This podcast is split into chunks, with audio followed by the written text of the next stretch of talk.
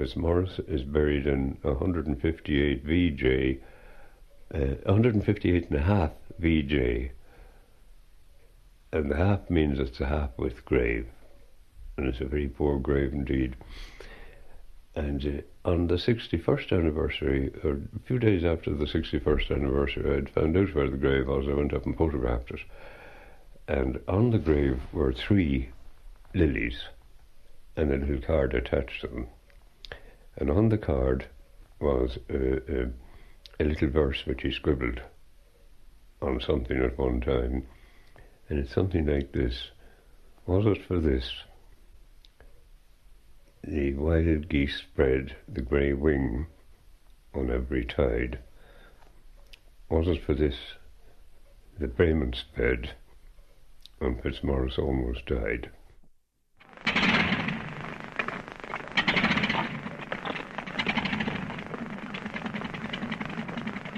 New York Evening Graphic, Thursday, April 12, 1928. Report from Baldonnel Airdrome, Dublin, Ireland. Two Germans and a laughing Irishman today attempted a flight that no man before has ever accomplished, a westward crossing of the North Atlantic. At 5:30 a.m. today, the trim gray monoplane Bremen glided down the broad runway at Baldonnel Field and started towards Mitchell Field, Long Island, or heaven. In it were Baron Gunther von Hunefeld, Captain Hermann Kohl, and Commandant James Fitzmaurice of the Irish Free State Air Force. The plane passed out to sea over Costello Bay at 7.05 a.m. It was performing perfectly, but visibility was poor. The Bremen, it was estimated, was going at 75 miles per hour, and it had made the 110 miles between Dublin and Costello Bay in 1 hour and 27 minutes. Within 36 hours, they hope to be in New York. The first flyers to accomplish a feat that in the past 15 months has baffled four attempts.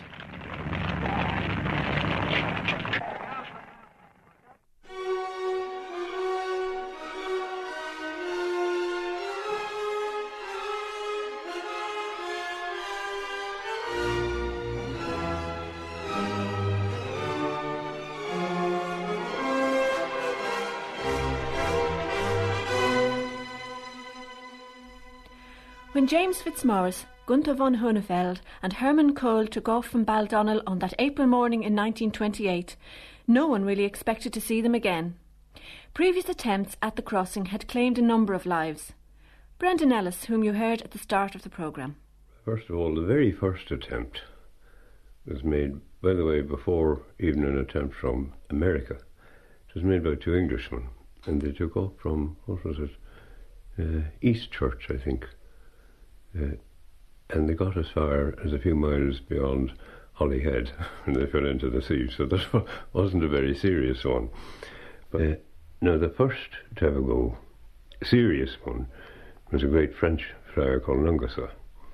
And he and a, another Frenchman called Coli took off from Paris one morning. That was in 19, May, I think May 1927, and they were never heard of again. They may, in fact, have been the first to cross the Atlantic. Bits of what could have been from their plane has been found off the coast of Maine, which would mean they got to American tidal waters. The next flight after that was Princess Löwenstein with two Englishmen as her, her um, pilots, and they disappeared. And there were no more. The, that year, there were three, uh, two other flights, or one two-plane flight and one single-plane flight 1927, Fitzmaurice and a man called McIntosh took off from Baldonnel, and about six, seven hundred miles out, they knew they weren't going to make it, and they came back. Now, the amusing little bit about that is that uh, I used to, I suppose, boast about knowing an airman, and I got a terrible time in school because my man had funked it. uh, however, he came back, but I didn't know at that time that two German planes had taken off from Dessau.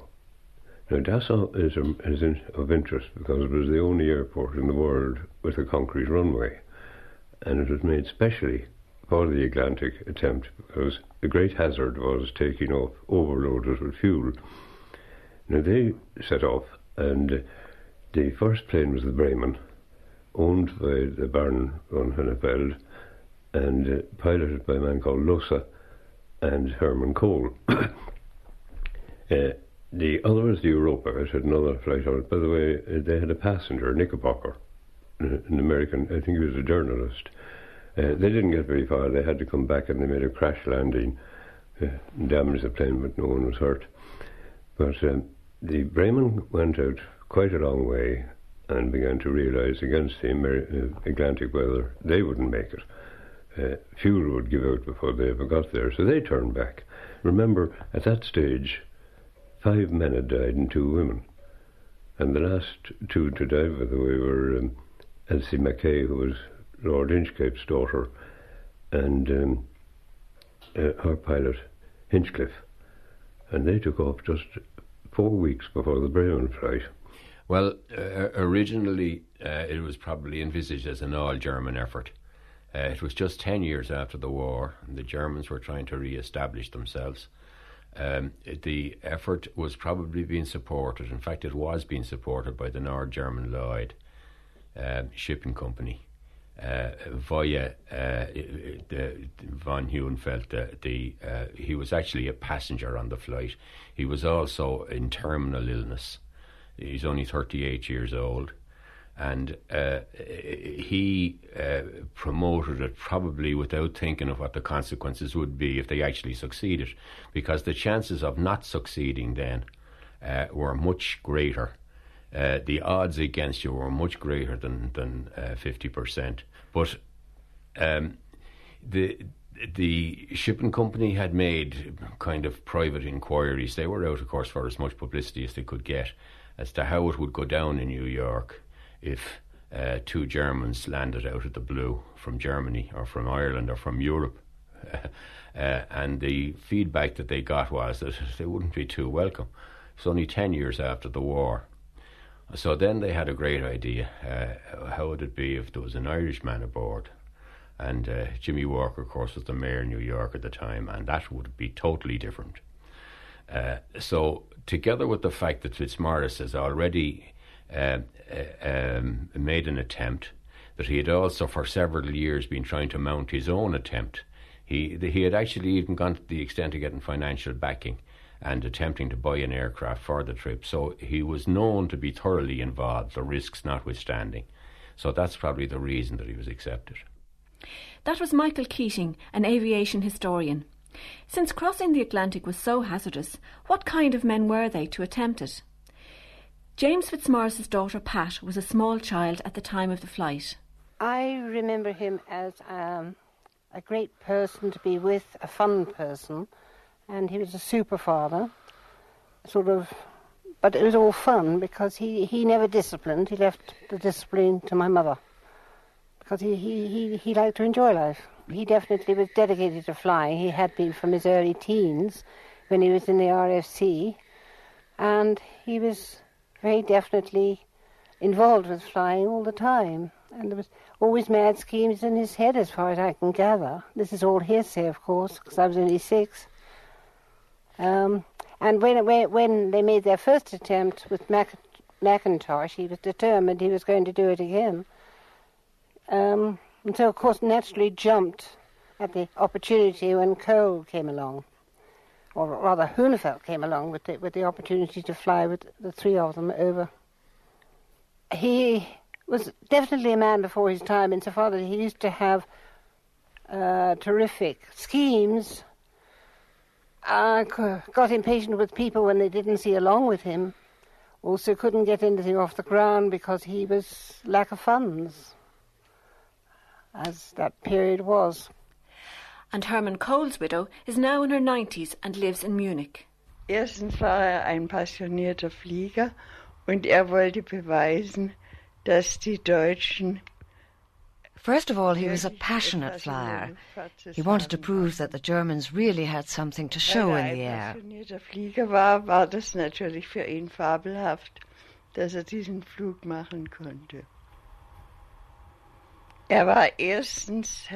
Because he was such a passionate flyer, it was really important for him to accomplish this flight.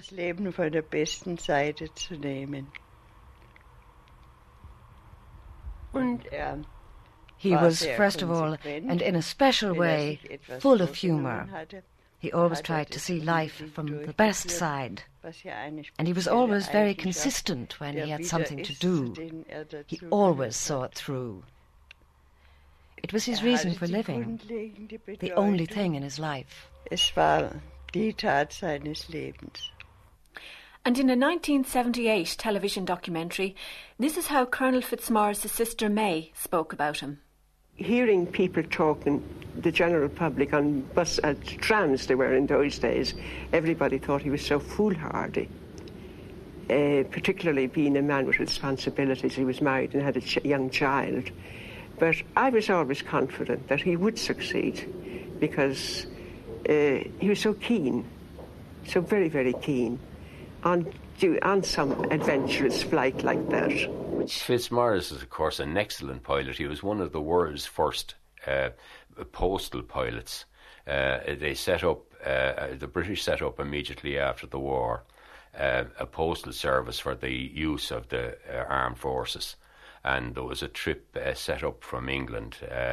I'm not certain where in England, but it went to Cologne and uh, that was set up uh, in 1919, 1920, and Fitzmaurice was selected uh, as a pilot for that.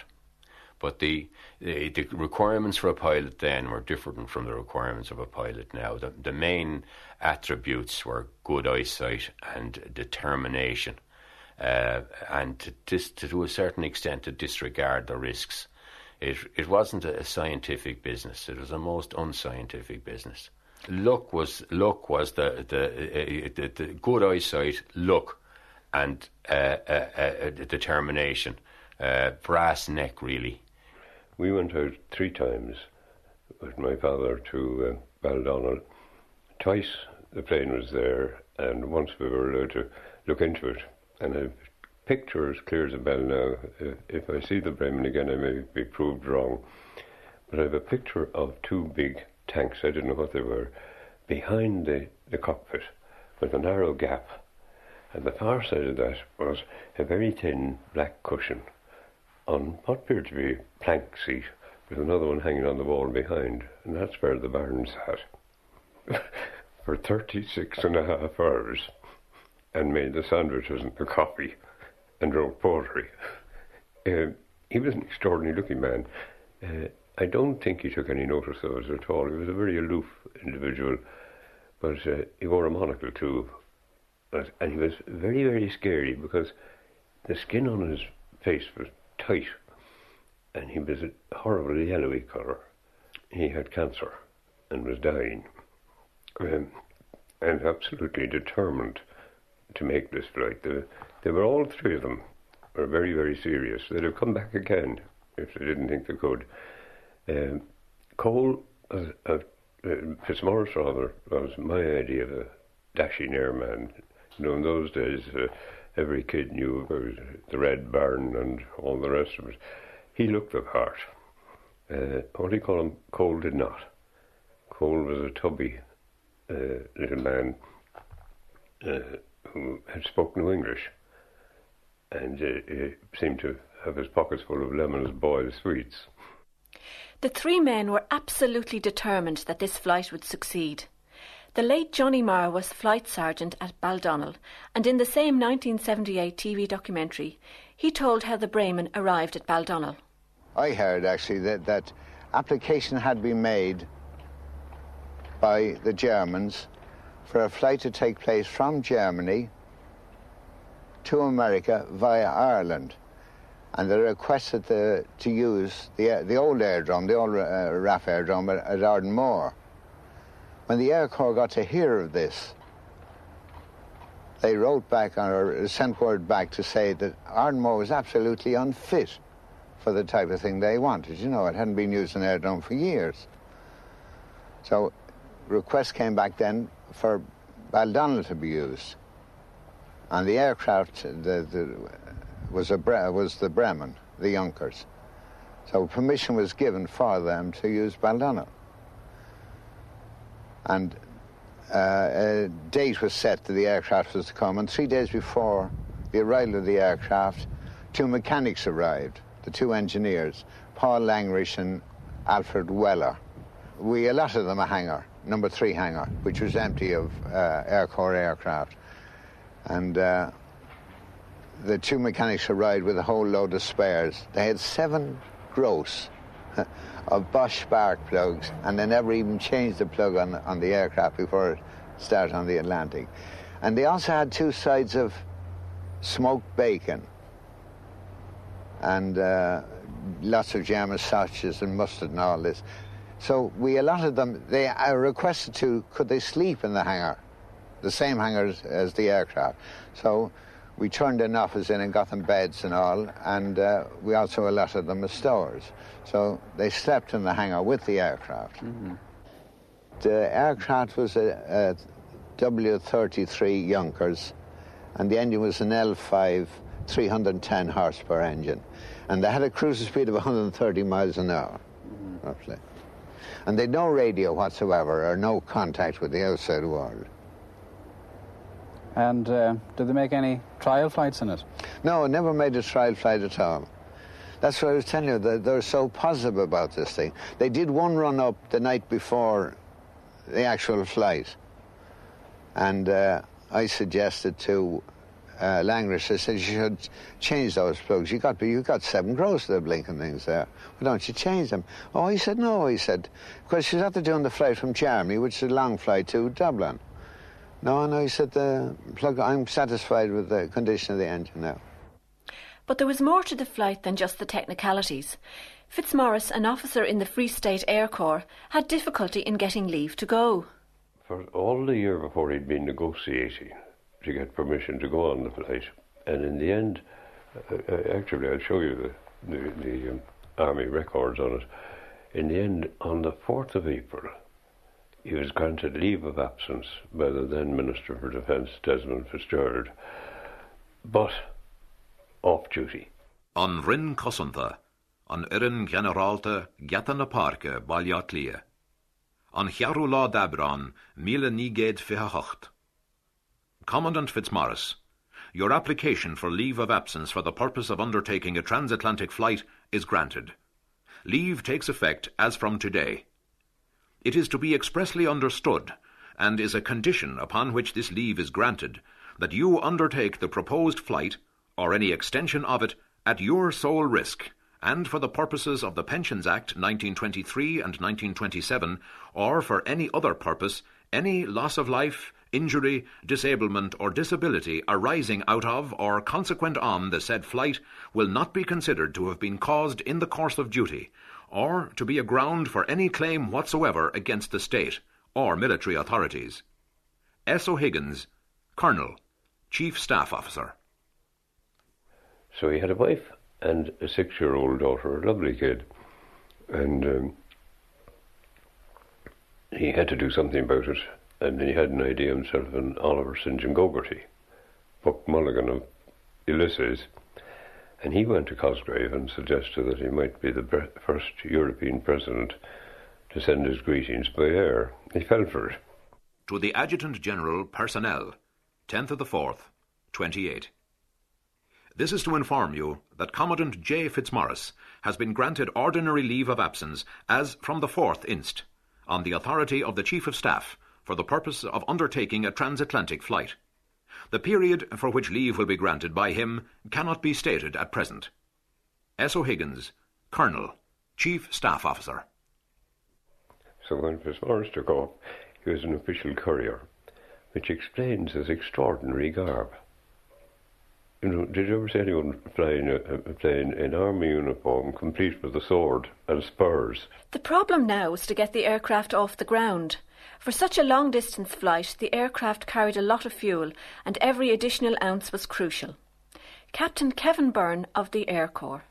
There wasn't much space in the back, and the facilities were just really flasks and sandwiches and a little bit of chocolate, not much more. Enough to keep them uh, fed for the flight, but not terribly comfortable. Keep in mind this was a, state of the art piston engined aircraft.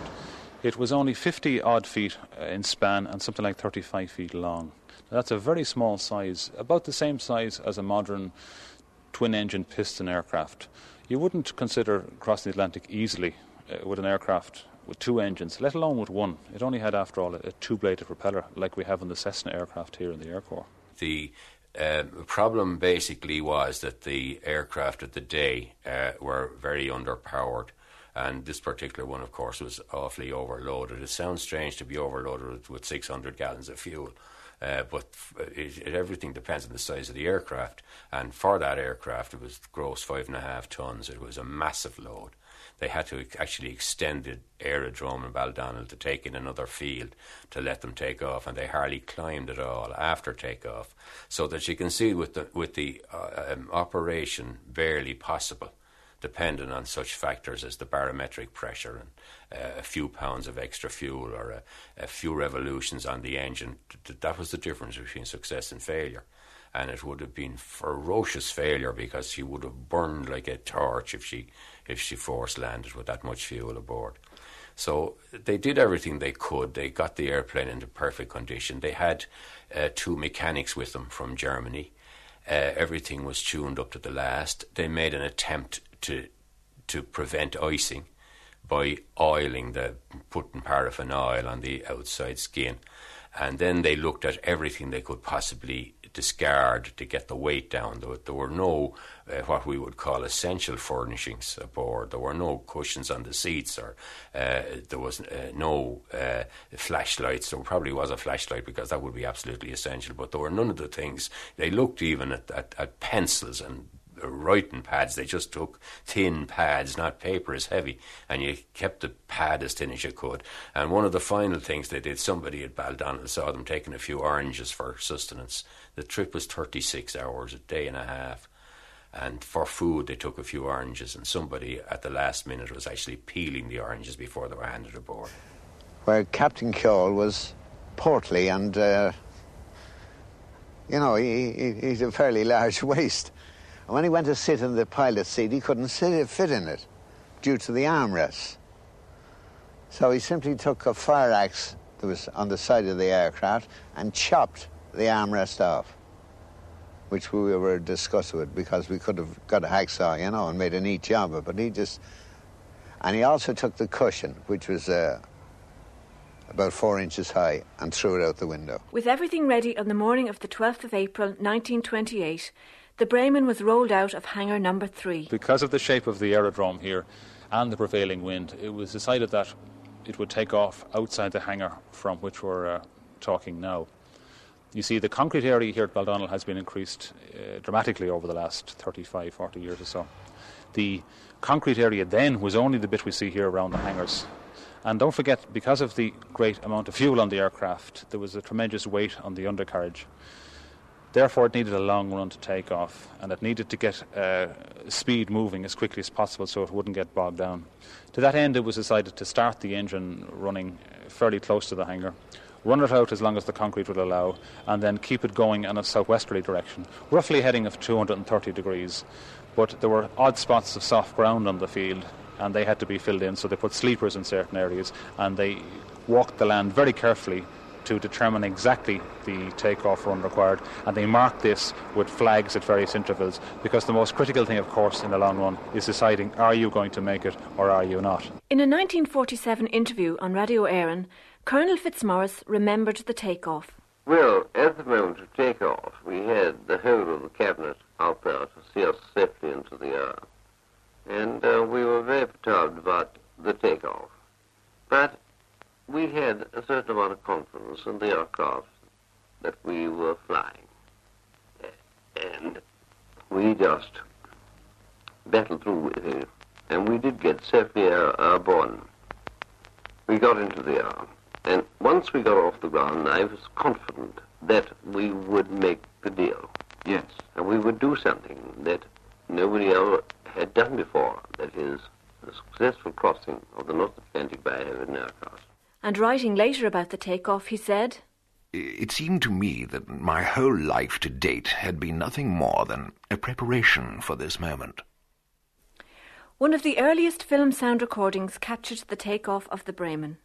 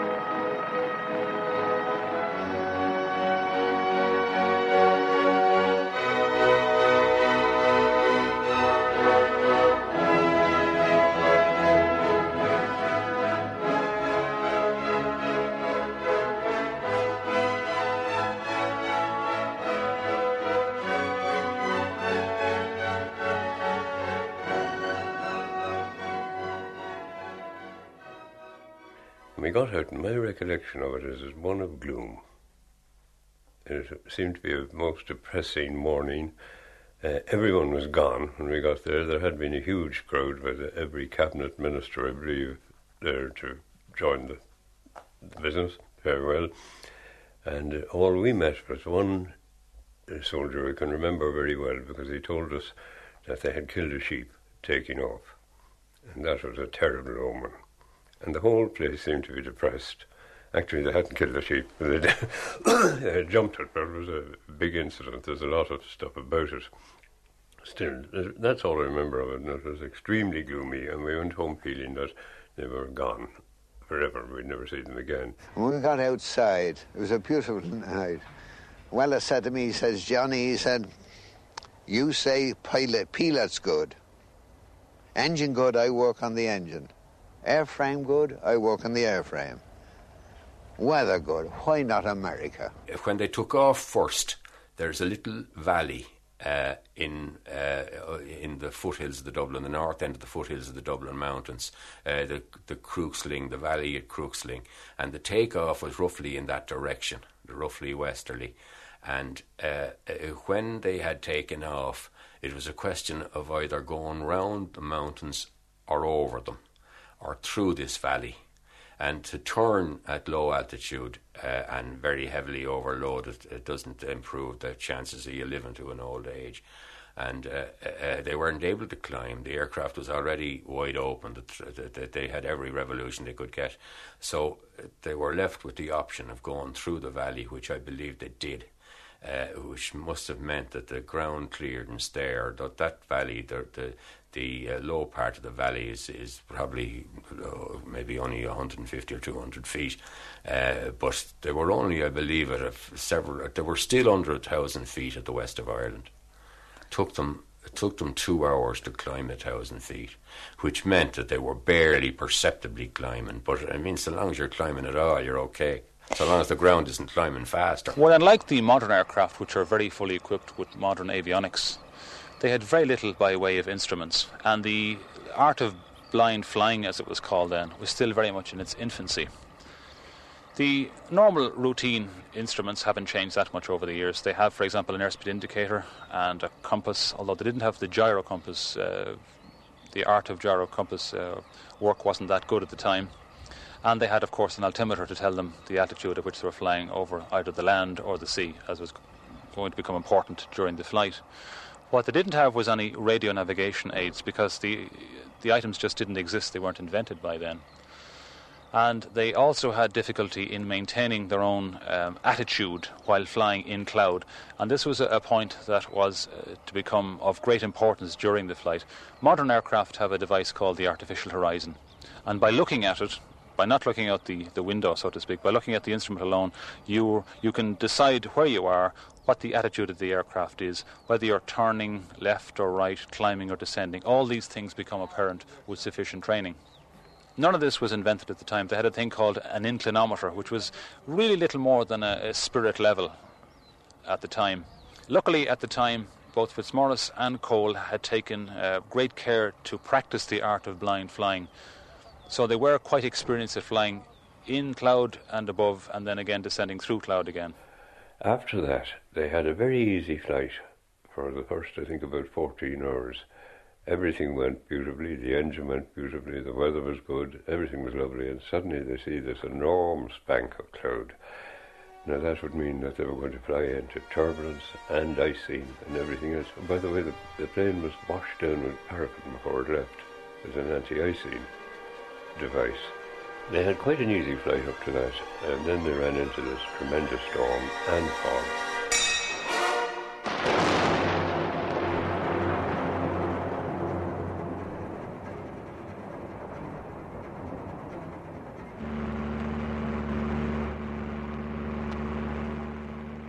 As darkness approached, we soon realized that what we thought was a mountain range was an extremely dangerous jet black cloud bank reaching way up to over 20,000 feet, and obviously of the ice forming type.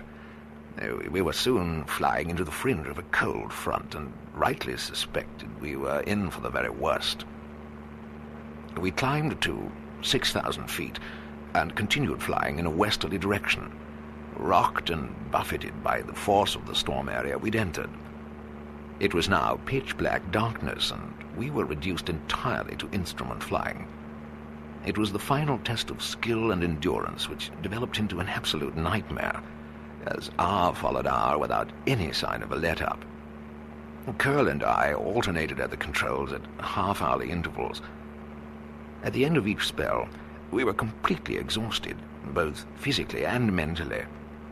And we had the feeling that the instruments were actually grinning at us. And this is how von Hunefeld described it. In the meantime, the storm had become so terrific that the machine nearly stood upright in the air. It was dashed about like a frail little bird we have observed in a high wind. Storm, fog, and night. A few minutes of sleep, now for Kohl, then for Fitzmaurice. Turn and turn about. The storm wasn't their only problem. Some of their instruments froze and Fitzmaurice had to do some on the spot repairs. Then the cabin lights went out and they had to use torches. But worse was to come. In flashing my torch to locate my chart, I noticed that the floor of the cockpit seemed to be covered in oil. In addition, the main oil tank gauge, let into the face of the tank, showed that the tank was less than a quarter full. I immediately turned on the cock from the reserve oil tank to the main. Soon I noticed that the main tank was registering full. I shut off the cock controlling the supply of oil from the reserve to the main tank. Shortly afterwards, I again noticed that the main tank was registering quarter full. I almost jumped out of my skin.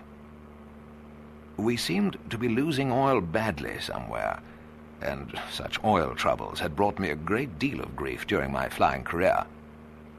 I pointed the whole matter out to Kohl, who looked most perturbed. I decided that a slight spot of investigation was called for. I opened the roof of the cockpit cabin and, standing on my seat, pushed my body through the opening, hanging on for grim life in the terrific force of the slipstream. Slowly, I forced my legs into the opening between the two large petrol tanks in the rear of the cockpit and eased myself forward till I could get my head under the wheel of my control column in order to get underneath the dashboard and the main tank. And the good Kohl was much too plump for such gymnastics. Whatever its source, the oil leak seems to have caused no real problems. And then, as the dawn broke. Looking down, I saw black and white patches which looked like early morning fog over the ocean. This I pointed out to Kohl, and we decided to go down and investigate. We throttled back the engine and came down to about 100 feet from the surface. Putting the machine into a steep turn, we shot off a white Very light signal and were amazed to discover that we were over land. Kohl believed that they were over Greenland, but Fitzmaurice didn't think they could have been blown so far north and reckoned it was Labrador. So they turned southeast, following the course of a frozen river, believing that this would lead them to the Gulf of St. Lawrence and civilization. After several hours flying on this southeasterly course, as we were forging our way through a very heavy blizzard, I saw through a rift in the snowstorm immediately below what appeared to be a large frozen lake in which a ship was iced in. I yelled at Kohl, A ship! A ship! It became blanked out just as suddenly as it had appeared. Throttling back the engine, we came down lower and again found it. It was a lighthouse on a very small island, completely surrounded by a frozen lake or sea. We observed smoke being blown from the chimney of the living quarters, and a husky dog team lay harnessed to a sleigh just outside. Kohl and I almost wept with joy and relief. We shook hands silently and prepared for a landing which we could see was going to be an extremely tricky business. They had reached Greenly Island off the coast of Labrador. They landed the Bremen on a frozen reservoir. Kohl was slightly injured, and the Bremen ended up with its propeller in the ice and damaged. But they were safe. Greenly was a remote place, the nearest telegraph was on the mainland at Point Amour, but the lines were down and it took some time before the world knew of their success. So the two Germans arrived over my house at 8 o'clock that night, and uh, Weller had a picture of Captain Keogh in full German uniform. So uh, we had a drink in my house, and then we went down to the mess. And word came through at about 12 o'clock, or no, around about 12 or 1 o'clock in the morning, word came through that the machine had been sighted over Halifax, uh, Nova Scotia. And on hearing this, Weller went up to Colonel Russell and handed him the photograph. And Colonel Russell said, no, he said, I, I, I, won't take the photograph now, he said, because on our reckoning and the way we worked this out, they couldn't have got anywhere near, you know. So we carried on talking and drinking, and uh, word came through, I think it was uh, around about half past four in the morning, to say that the machine had crashed at, uh, at Greenly Island. Island. Had they flown on for just a short while longer, they would have reached the airport at St. John's, and the world would have known of their success immediately. But as it was, the world came to them. Reporters and camera crews descended on Greenly, and a plane was dispatched to bring the three flyers to New York. They were now great international heroes and were treated as such everywhere they went.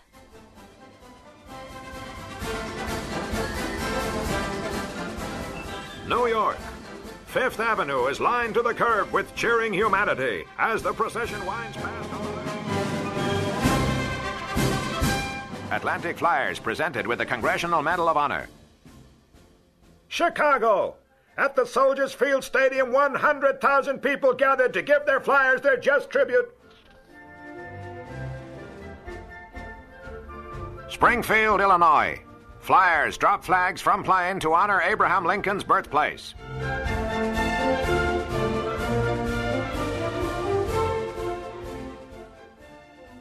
And so it went on. When they returned to Europe, the welcome was the same. In O'Connell Street, women fainted in the crush, and President Cosgrave and members of the Executive Council turned out to greet them. In Germany, Kohl's hometown placed a plaque on his birthplace and named a street after him. Why were they such heroes? Well, the flight wasn't just a daredevil escapade. After the flight, I think one of the most interesting things is the comments of all of them, but one put it very well. That was Her, uh, Hermann Kohl. he said, Now the Atlantic can be flown, and we can envisage commercial flights of larger planes carrying large numbers of people and, and um, goods. All that's required, he said, is to have a proper radio system between planes, ships, and shore. Now, two years later, that's exactly what the Kingsford Smith did. He was practically navigated across the Atlantic by the SS Pennsylvania in particular, but ships all over the place and shore, and he carried radio. The Bremen didn't.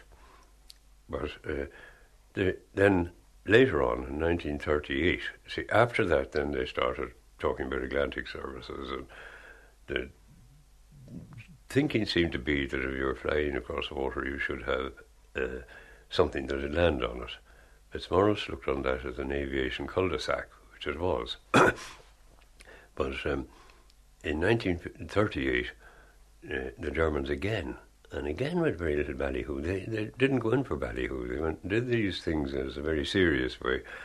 Took, uh, took up with a land plane, a Focke-Wulf Condor, from Tempelhof in 1938, and flew non-stop to New York at an average speed of 155. I've seen sometimes 160 is given as the figure. Two days later, they turned around and flew back non-stop at 214. Again, it illustrates the difference. And that was a demonstration that this was the type of plane you needed, a land plane that could fly the Atlantic. Ireland was to become, uh, certainly for a while, uh, one of the great aviation corners of the world, as you know, based uh, on the, the very western tip of Europe. Shannon, of course, only 10 years later became a very important, uh, the Shannon area, I should say, became a very important point because the flying boats came in and out of Foynes in the estuary there all through the uh, late 30s and during the, the war years. And Baldonnel itself, which was important enough in terms of history, became even more so now because it, it was the, the source of the first successful east west transatlantic crossing, and we're very mindful of that here in the Air Corps now. Within a few months, von Hunefeld was dead. Before that, he wrote In our mind's eye, we can picture the adventures and hardships of our lost comrades. We can sense how, perhaps, Princess Löwenstein and her gallant companions dived to a grave beneath the waves in mid-ocean. Had it not been for the masterly navigation of Kohl and the airmanship of Fitzmaurice, our story might have been their story. Kohl only lived for ten years, but he is still remembered in Germany, and there is a museum bearing his name. Colonel Fitzmaurice resigned his commission in the Air Corps. He kept the tenuous connections with the aviation industry, but he never really settled after the Bremen flight. He died on the 26th of September, 1965. When I look today and see the operations over the North Atlantic, from Gander or LaGuardia to Shannon, which is our island, and these airplanes coming in with a degree of regularity that might be compared with that of a railway operation. I am very proud to know that we did start something which had great significance insofar as human progress is concerned.